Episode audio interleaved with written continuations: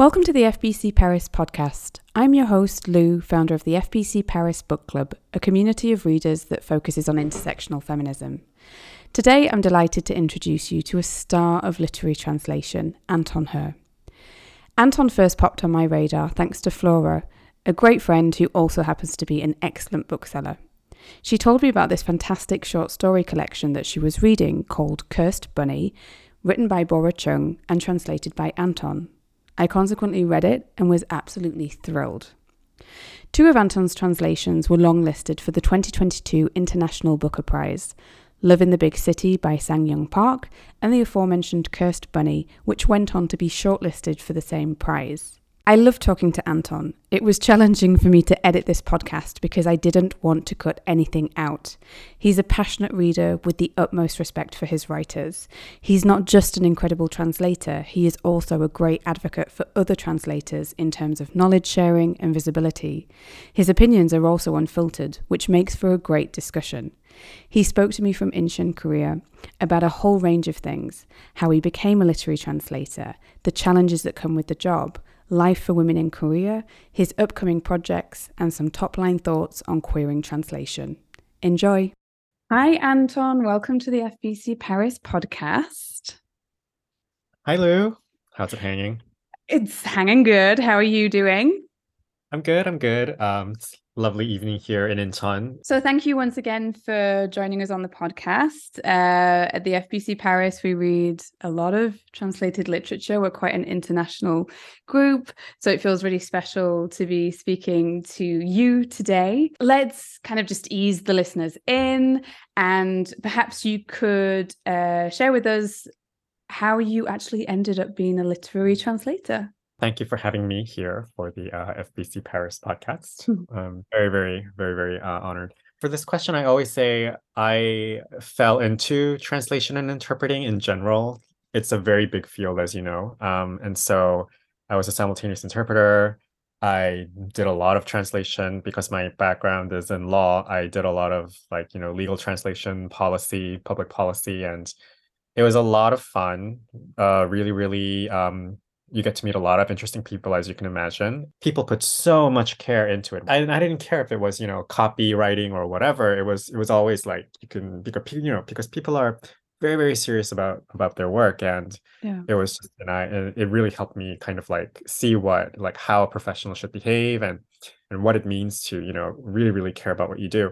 But i kind of fell into it because i i come from a basically a um, bilingual upbringing because my parents, yeah. while Korean, we worked. Uh, they worked overseas, so I would like you know go overseas like every two or three years. We would spend two or three years overseas, come back to Korea, spend two or three years in Korea, going to Korean school and being Korean, and then going overseas to international school.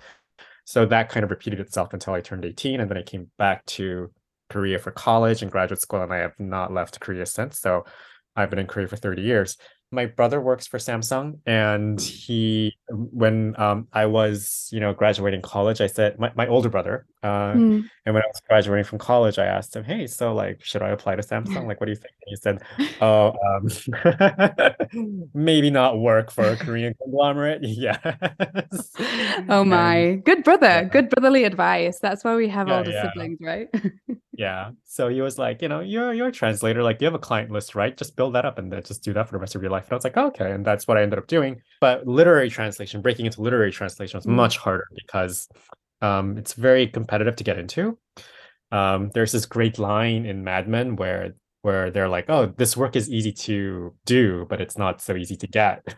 yes. yeah, I think it's one of one of those one of those things. So, yeah, so breaking into it was uh took a bit more planning and it took a bit more effort and patience, but um uh yeah that's that's how i always describe it i fell into fell translate into yeah oh, but for literary translation i just had to lobby like i had to just it's it's like being a hollywood star like you have to like really really lobby for like the role that you want in the movie that you want. So i believe you've been in literary translation full time for the past kind of five six years i think you mentioned 2017 Yes. And having listened to a couple of other podcasts that you've been on, I have since understood uh, the scope of work. And just to pick up on that lobbying aspect that you've just mentioned there, it's not enough to just have a knack for translation and to be a good translator you have to do like the work of an agent the work of a publicist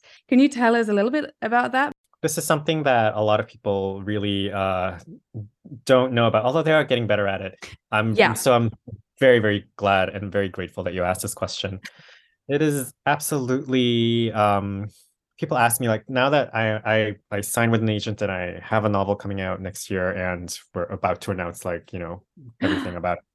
Um but like people ask me like you know so is is being a writer like harder than being a translator? I'm like no being a translator is a lot harder than being a writer because when you're a translator it's not just about translation. You have to be a yeah. public like you said you have to be an agent. You have to like you know do networking and you know be you know just build up a network of editors who know who you are and you know you have to you have to really kind of like be a kind of one person like corporation almost. And yeah a lot of a lot of work and um yeah and i which is why i feel like um i'm a very extroverted person so for me if anything like i'm like okay so i i, I do enjoy that aspect cool. but a lot of people you know when they're when they're translators especially literary translators who love to read um they go into this work thinking i can just sit in a room and do what i want to do and i feel like certain literary translators have that privilege but um Mm. uh the like you know in the past like you said in the past like five or six years it's landscape has really changed and you you really can't count on people just recognizing for your, you for your talent. For example for like for example like there's just simply more people going into it now than there used to be so right. yeah, that if anything yeah makes it more competitive. Definitely.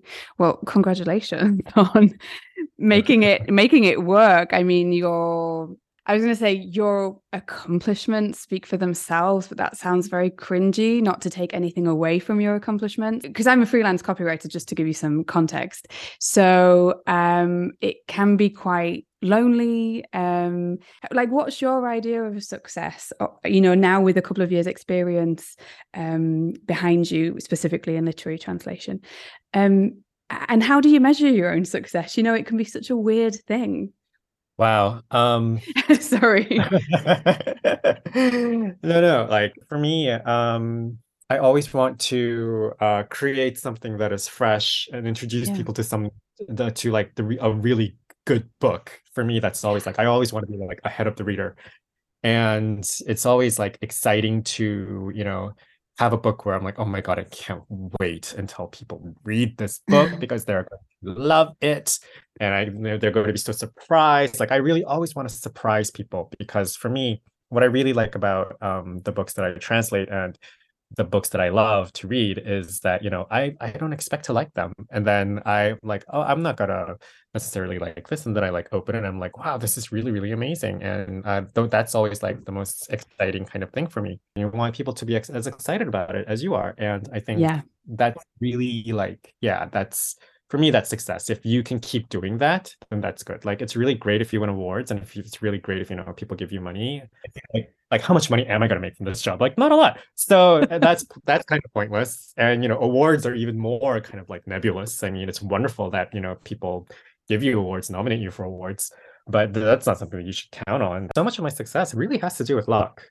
And of course you know i work hard and all of that but you know everyone works hard it's uh you kind of have to be prepared to receive that luck of course but you know luck is kind of really really important and really necessary and and something Yeah. that we that every translator talks about every successful translator i know talks about how lucky they were that's like the number one thing Right. that you know they all have in common in terms of mentorship or just community i know that you're part of the smoking tigers um how is that something else as well that has been part like a positive part of the change since you uh, went full time here this kind of support network I think Smoking Tigers, which is a translator collective, Yeah. um, composed of technically composed of 15 translators. Some are more active than others. Wow. Um, uh, like based based um based all around the world, but um, we're a single language translation collective. Like when we were coming up, that was when uh, a lot like that was when translator collectives kind of like suddenly became a thing. Yeah, for example, like we were insta- inspired by Starling Bureau in the UK and I think Cedilla and Co was around was also around at the time. And so these there were these two like really very famous uh, translator collective, like famous in the community. Mm. And so we were like, well, why don't we make this for for our our thing as well? We are very we're quite rare in that back then there weren't a lot of single like single language combination like just for Korean literature. And people always like kept asking us like, oh, don't you get really like competitive? Like we were so used to we we always called it like the Hunger Games where oh this is the third edition of the hunger games because like we're all going for the same prize or we're all going for the same grant and it would be fun if anything. And just ease the tension. Yeah. Yeah yeah. And there there are certain things that um i mean like i i am in a multilingual uh workshop now and they're wonderful but there are certain things that you know other only other korean translators can understand. For example um jack jung who is a smoking tiger and uh, emily jung min yoon the poet who is not a smoking tiger but who we're very very good friends with.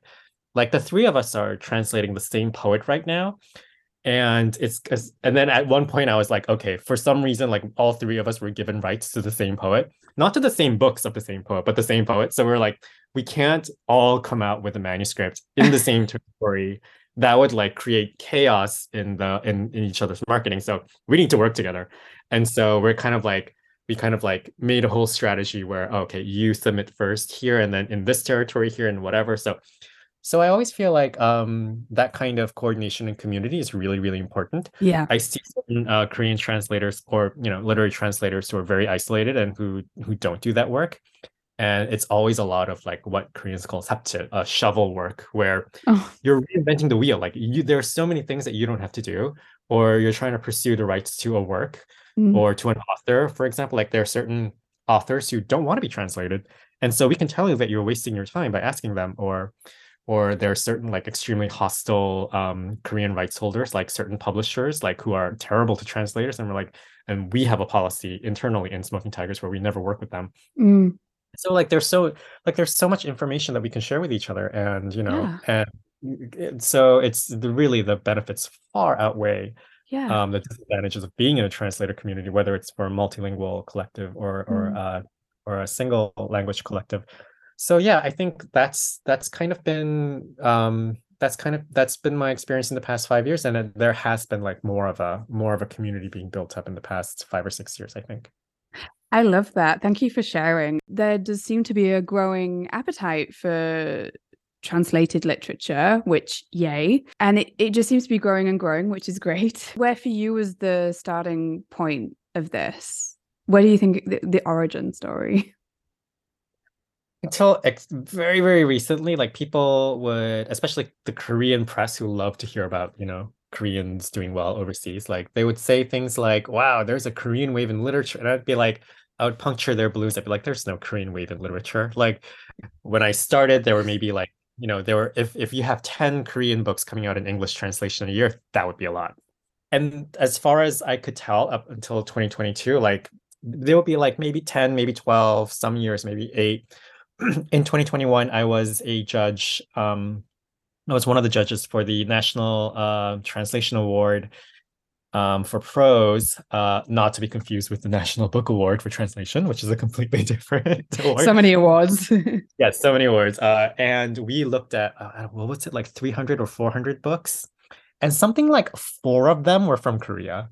And so uh, for me, I was like, this like what Korean wave? There is no Korean wave and um, when you know i like when i was double longlisted last year for the booker prize all of a sudden koreans were like wow there's so many korean books like being awarded right now. And i'm like no this is a freak event. This is not normal. Do not normalize this and pretend like this is something that's going to happen every year because it's not. It's not going to happen again for you know the next decade for all we know at the very least so, but this year, um, my husband was looking through some uh, book blogger posts about uh, because it's Korean March right now. We're recording. Yes. Um, yeah, yeah, and uh, so he was looking at one of those posts, and he was like, "Oh, you know, there there are actually 16 books coming out just in the spring and summer." And I was like, "Oh my god, 16 books!"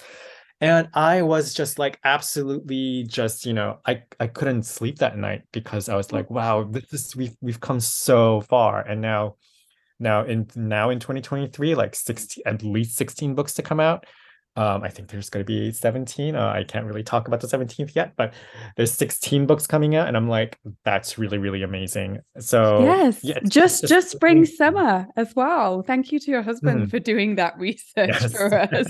that must feel, yeah, that must feel incredible. Can we really get through, you know, a conversation um, about Korea and not reference BTS because one of the members is also doing the work. Uh, so R- RM. Yes he has been bigging up um, actually one of your latest releases i want to die but i want to eat uh, yes. uh, and also almond another book on my shelf. And uh, one i read a couple of years ago which was huge uh, kim ji-young born 1982 so mm. rm is doing some great work for for korean translated literature.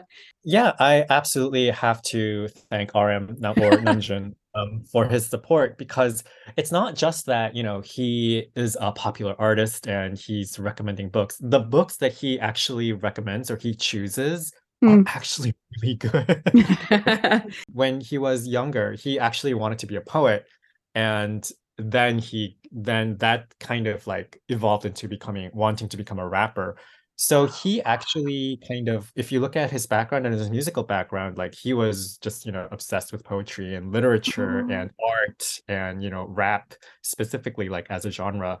And, you know, a little bit, maybe if you go go a little bit further afield, like he was also interested in hip hop and, you know, R&B. But it was like, you know, it was rap, the the rhythm of the language and the and the strength of the language that really mm-hmm. like attracted him to. So yeah, so I think it's um I kind of I kind of feel like people when people talk about RM and uh how and his appreciation for literature, I feel like he actually doesn't get enough credit because oh. I because I really feel like no, he actually like you know loves to read and he has very good taste in literature and he's a very careful reader. I really wish that you know people would weren't were like oh you know he's just you know using his celebrity to like whatever get an endorsement or whatever because it really isn't that it, it really is about you know this is a reader he's one of us yeah, that's just really nice to to hear. And I wish more high profile people were doing it, especially men as well. It's so great, you know, to have a man championing um, mm-hmm. books written by uh, women as well. Absolutely. Let's talk about some of your books. Um, it's been quite a wave for you. Uh, very exciting, and I feel like there's more to come, um, which we'll get onto a little bit um, later in the conversation. But for now, could you just give, uh, could you share with us how you um, choose what or who you translate? Absolutely. Um, so I always want to, um, I always want to do work that's like really just that excites me. That was how I normally like used to kind of like choose work. And it kind of like morphed into this criteria of like how when when I started reading the Korean and I could like hear the English, like that's when oh I know that this is something that's going to be really interesting to translate. I think for a lot of books, like it was just really obvious that I had to translate this. For example, um, Cursed Bunny. I was at a book fair and I, I picked it up at the Arzak publishers. Uh, I, I picked it up and then I, I read it at the booth and then I asked the person like selling the books, I'm like, I really need to speak to the publisher or the author because I want because I'm a literary translator and I would like to translate this book. And the person I was talking to happened to be Bora, who was helping sell the books like at the book fair. And I so, love that. Yeah. I love that meeting so much. Like it couldn't be it was, any cuter. It couldn't be any more meant to be. Right. Yeah. So I was like, she was just so hilarious because like she was selling everyone else's books, but when I picked up her book, she was like, she was silent. And to this day, I like make fun of her for that. I was like, why didn't you sell your own book? Like, that's just the kind of person she is. Like, she oh. is, she's just not, she will, you know, go to bat for you and her for friends and you know she's like the president of the science fiction writers union so she'll do anything for her fellow writers uh, but yeah so that that would be how i would choose um but then um, really interesting things started to happen last year where people would give me books and this just did not happen. It was it would be like um people like from like the generation above me like they kind of like tend to be given books like they don't mm. go around mm. and like you know translating it trying to sell it themselves like they work with agents or Korean publishers or whoever, and they, Okay. you know, so it's different. For, it's a different generation for them. But for me, like no one would give me a book, so I had to create my own projects to do. And then last year, like as soon as like the long listing was announced last year, like there was an author in my inbox uh, asking me to translate one of their books, and it was so I kind of like started choosing, and I was like, okay, so I kind of need like a different criteria for it.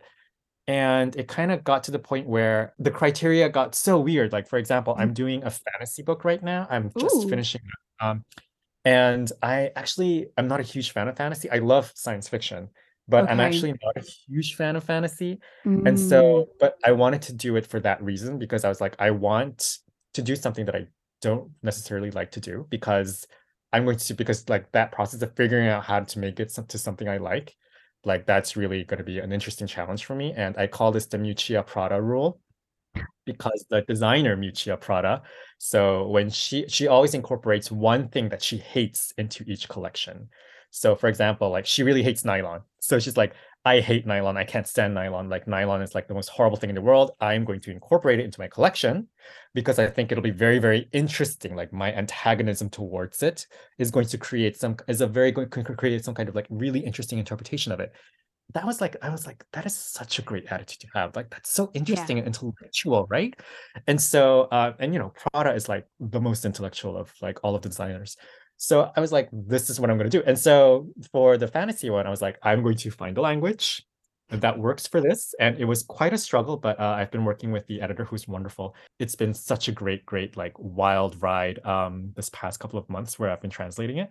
So yeah so now I'm like now I've kind of introduced like the Prada rule into into how I choose. I like that. I like that. And I think it's always good to not just stick to your comfort zone as well. Uh, I already feel like you have quite a diverse portfolio. I know you you've just explained if you can read something and hear the kind of English already popping in your head. And I know that you've also said that if, you know, the original book is written well, then that's part of why you want to translate it as well. But so I guess it's just a happy coincidence that already you have this quite diverse range, which you're now adding fantasy to. Yeah, it's all of those books. What they have in common, the fantasy book as well. Uh, all of all of those books have in common is that the writers are really excellent. Uh, they're just wonderful, wonderful writers. You want to work with the best writers, and they come from all Yeah. walks of life. It doesn't matter Yeah. if they write science fiction or Yeah. literary fiction or whatever. Like they they come from all walks of life. I just wanted to say thank you because reading Violets, I mean, it's just beautiful. And obviously, like you, you know, you said there, that's the original writing as well. But it's such uh, an intimate book and it is written from a young woman's experience. And I, it does cover, you know, violence is in there. Like there are some big, heavy uh topics and i just kind of kept stopping and looking back at the cover and looking at your name and just being like wow he makes he makes it seem so easy like thank you anton why aren't there more men doing this amazing amazing work like just a little thank you appreciation post because it's your Um, your translation is is beautiful like it's such a stunning you book so much. Thank you so much. That that book and that author means so much to me. I was once asked um, by uh, another like in, in an interview for the first book for Court Dancer, like you know, oh, but Yeah. do you like as a man, like do you feel um, do you feel like you should have the right to translate Kyung Suk Shin?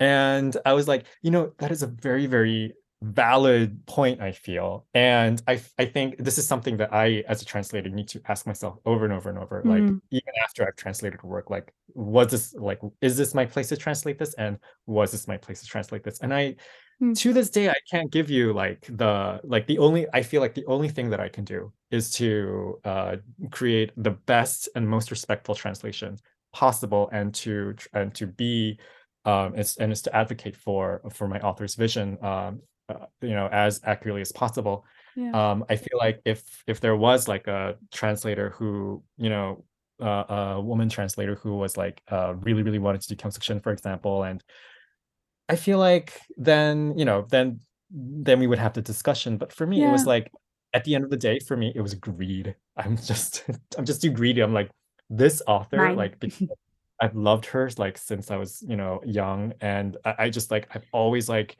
wanted to. I've always loved her books, and I always wanted to translate her. And the fact that I got to translate her to me is like I'm always pinching myself. And so for me, it was always greed. Like you can take any other author, but like Bora Chung, Kyung Suk Shin, like no, yeah, no, no. they're mine. They're mine. Yeah, they're mine. they're mine. no oh, yeah. discussion. yeah, if you want to fight, then let's fight.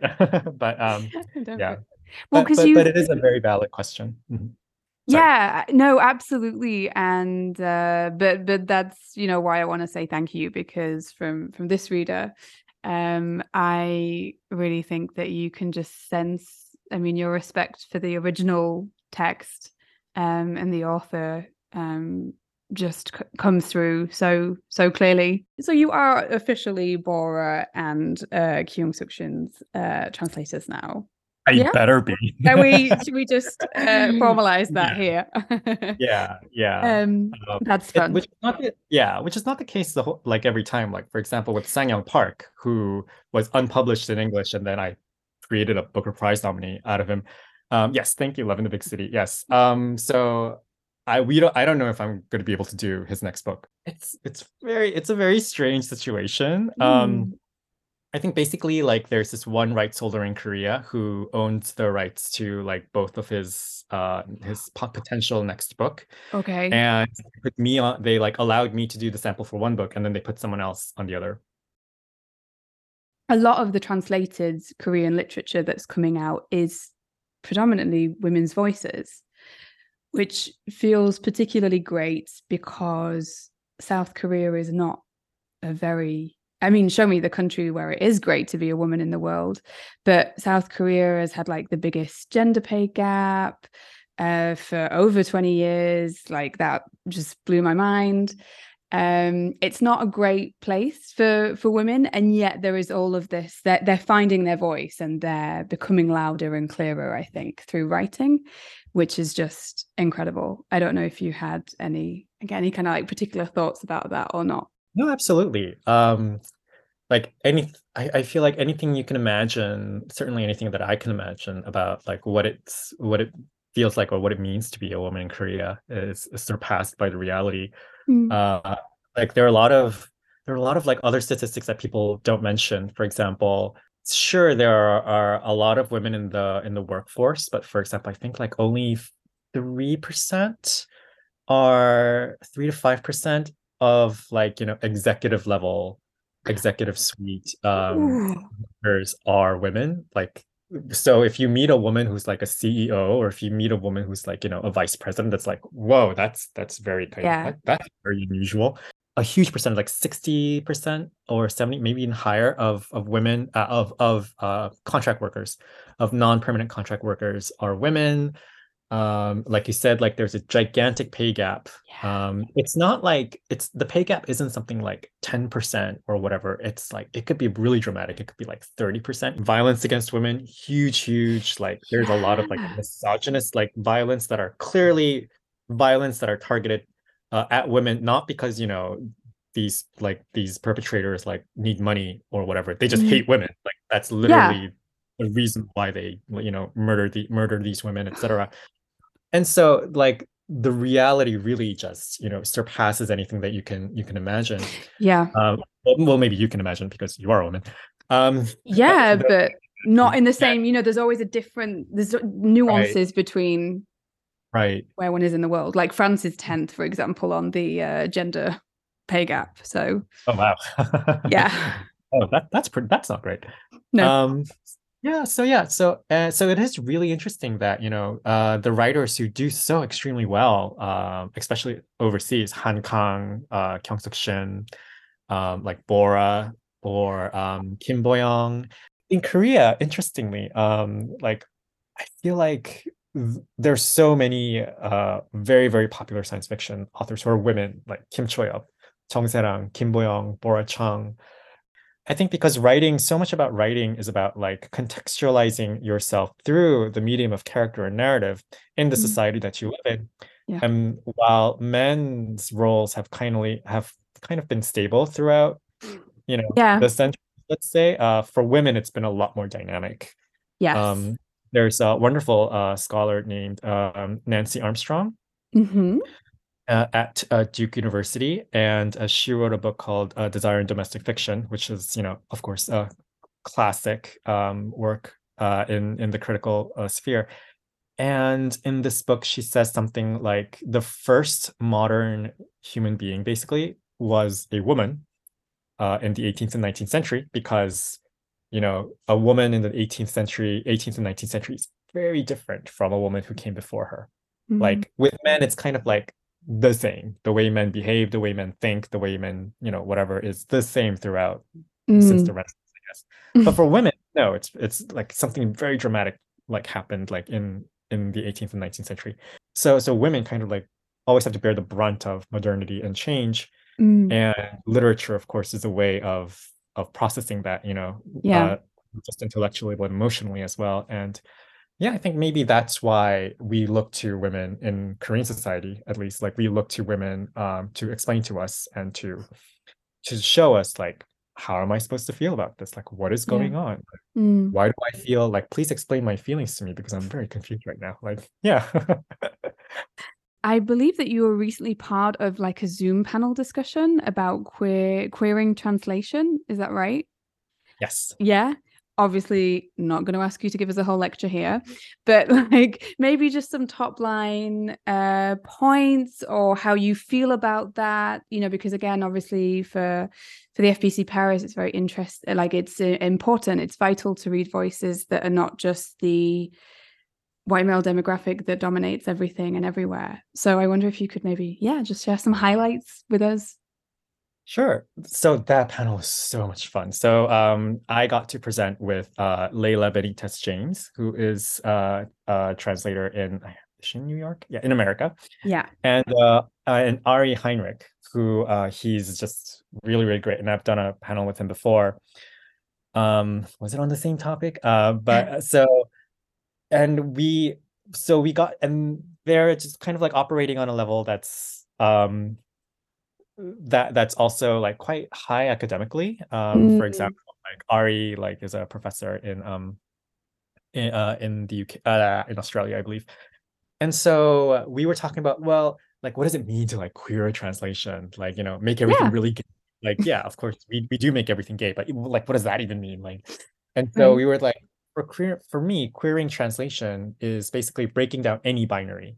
Um, Mm. so so like, you know, it's it's it's not like we we interrogate like what is, you know, male literature? What is, you know, like female literature? Like, you know, does Yeah. literature have a, a gender? What about like why does a narrator have to have a gender because some people insist on that? Like what do we do with pronouns? Like how do we make it so that um pronouns are not so binary? Yeah. So, and how do we make it so that, like, even you know, intergenre stuff? Like, I really love literary science fiction, but what does that mean? Like, what does it mean to? Because when I was selling uh my book as an author, the number one thing that I would get from my my agent would get from editors is that, oh, we really like the book, but is it science fiction or is it literary fiction? And I'd be like, I can't believe we're having this conversation in 2023 because you know we have Emily St. John Mandel, Yeah. You know, David Mitchell, we have so like you know Kazuo Ishiguro, Margaret Atwood. These people, these are best-selling authors who write speculative fiction in a literary way. Like, why are we still having this conversation? But um, but uh, like you know, apparently they haven't queered the binary enough, despite all of their Wow. wonderful efforts. Yeah. So for me, queering literature is basically um how to uh, ambiguating things and making things Mm. like not not so in one thing, but and so yeah, so that's basically kind of like the highlight that I wanted to uh, that that we were all kind of like talking about. Fascinating. Let's talk about what's coming out for you. Like, what would you like to plug? Are there any reading recommendations you have for us? Like, tell tell us everything. Sure. Um, so I my the the author who is the backbone of my translation practice, Kyung Suk Shin, uh, author of Violets, uh, she's coming out with a book called I Went to See My Father. It is um so it's really interesting that there just aren't a lot of like father-daughter stories or books. Annie Ernaux has a really great on on her father. Yes. Uh, yeah, but it's um, but it's like uh, it's kind of rare. It's kind of rare if you think about it. Like Mm. mother-daughter are a bit more common, uh, Huge. but Yeah. yeah, maybe father son, but father daughter is not so common. And her father, like the father in the book, is just is such a gentle, just such a gentle person and a gentle father that it's just so moving, and I just cried several times. Uh, here we go. Here we go. I know. I know. if you're not So- crying, you're not translating. Exactly. Exactly. So it's like an intergenerational uh, epic. Oh, Really, love, love um, intergenerational. Yeah. Yeah, it's this this is about a man who lived a very fascinating life. And also the narrator, who is a novelist in the in the book as well. Like she's also really, really interesting and where where she talks about like her life. And it's obvious, you know, that Kyung Suk Shin brought elements of of her real life into into her book. Oh. So it's gonna be, yeah, it's gonna be a really, really great read. In the summer, uh, I publish uh, my translation of Djuna, a mononym, Djuna's um, counterweight, and this is a like a science fiction uh, adventure story, but it also has a lot is so anti-colonial and so Mm. like like so much. It's a very thin book, and I, it was it started off as a spec script for a movie No. Yeah. and uh and they were like oh it's kind of it would be kind of expensive to produce then so i think Djuna was like "Mm, okay then i'll maybe i'll write it into a short story and then the short story became a book or something like that so it's very cinematic so uh, i think it's very entertaining Wow. I've seen the cover actually on Mm. Instagram and it looks the cover is phenomenal as well. and um what i really like about it is that it's also short because i feel like a lot of books should be like like we need more short books there's a great japanese book um it's called idol burning and uh it's about you know like uh it's uh it's translated by um Asa Yoneda and uh published by Harper Via and it's about like you know the whole idol culture. That's a really fascinating book. Like it's more common i feel in the east than uh, than it is the west. But yes so counterweight is coming out and in the fall i'm supposed to have a really really amazing book by a poet named lee sung bok it's called indeterminate inflorescence and it's about it's his poetic like his lectures on writing poetry. Ooh. and his disciples basically uh had put together his lectures into aphorisms. And this book changed my life because it you know thanks to this book like i do not have i ha- i, I do not have writer's block. Like i can write whatever i want wherever i want it like it's an amazing book it it, it cures writers oh wow. That's amazing. yeah i i just i just hope like i just hope it came through in the translation so we're we're about to go into the editing phase but yeah Okay. that's a really really amazing book it's going to come out uh through sublunary press in the us and we'll we'll figure out a uk thing somehow that those three books of translation are coming out Okay, so you've got three books coming out this year. There might be more. We hope there's more in 2024. absolutely Um, so you're booked. So are you like full time working up until like for this year? yes i think um i'm actually translating nine books this year yeah they're not all going to be the the Korean wave is fully. You are the Korean wave. no, oh, only only half of them are slated for publication. Uh, the other half are I got I just got like translation grants for them, but we haven't Oh, found publishers fun. yet for them, and and we may never we never Yeah, them. But Who knows? yeah, so yeah, but work wise, yeah, work wise, I think I'm booked until until next January, so a little less than a year. But it's been like that since 2007. Congrats. Thank you. And I believe just before um, we let you go, you're also doing an English into Ko- Korean translation. Oh yes, that came out in December. Um, oh, it's out. Yeah, yeah. It's uh Ocean Vuong's Night Sky with Exit Wounds. Yes, that was incredible. It was when that was offered to me, and I was Oh, like, wow. yes, I'm going. My husband was like, you have to take this book. You have to do it because because we are going to be best friends with Ocean Vuong. right. Yeah. Yes. I've been joking like, oh, you, oh, our best friend Ocean Vuong. Like, do you mean our best friend Ocean Vuong? I'm practicing it. Um, he's been he's been lovely over email. He's very very busy, as you can imagine. So I Mm. haven't managed to meet him yet. But but yeah, um, that was such a wonderful book to do. I loved working with that publisher, the Korean publisher, um, Moonji. Um, yeah, I want to, and I want to keep doing translations in that direction as well. Incredible. Oh, okay. Anton, thank you so much for your time and for this chat. It has been so lovely for me. I hope you had a nice time. Yes. Um, Thank you for having me. This was this was so wonderful and such an honor Oh, again. Thank you. So, listen, for now, like just take care and all of the best um, with your translations. And I really hope that, well, with your translation work and your writing. Um, and I think we'll probably be doing an Anton Hur translated book in book club this year. So, we're going to be supporting from over here. Oh, like uh, uh, I I hope so. If you if anything comes up in the book club that you you think I might be able to answer or provide, then yeah, would love that. Thank you. I shall now start referring to you as my best friend, Anton Hur. Okay. Oh. That's um, wonderful. thanks, Anton. Take care. You too. Have a great day. I hope you enjoyed the episode. Feel free to leave a comment or a review wherever you get your podcasts. You can follow Anton on both Twitter and Instagram.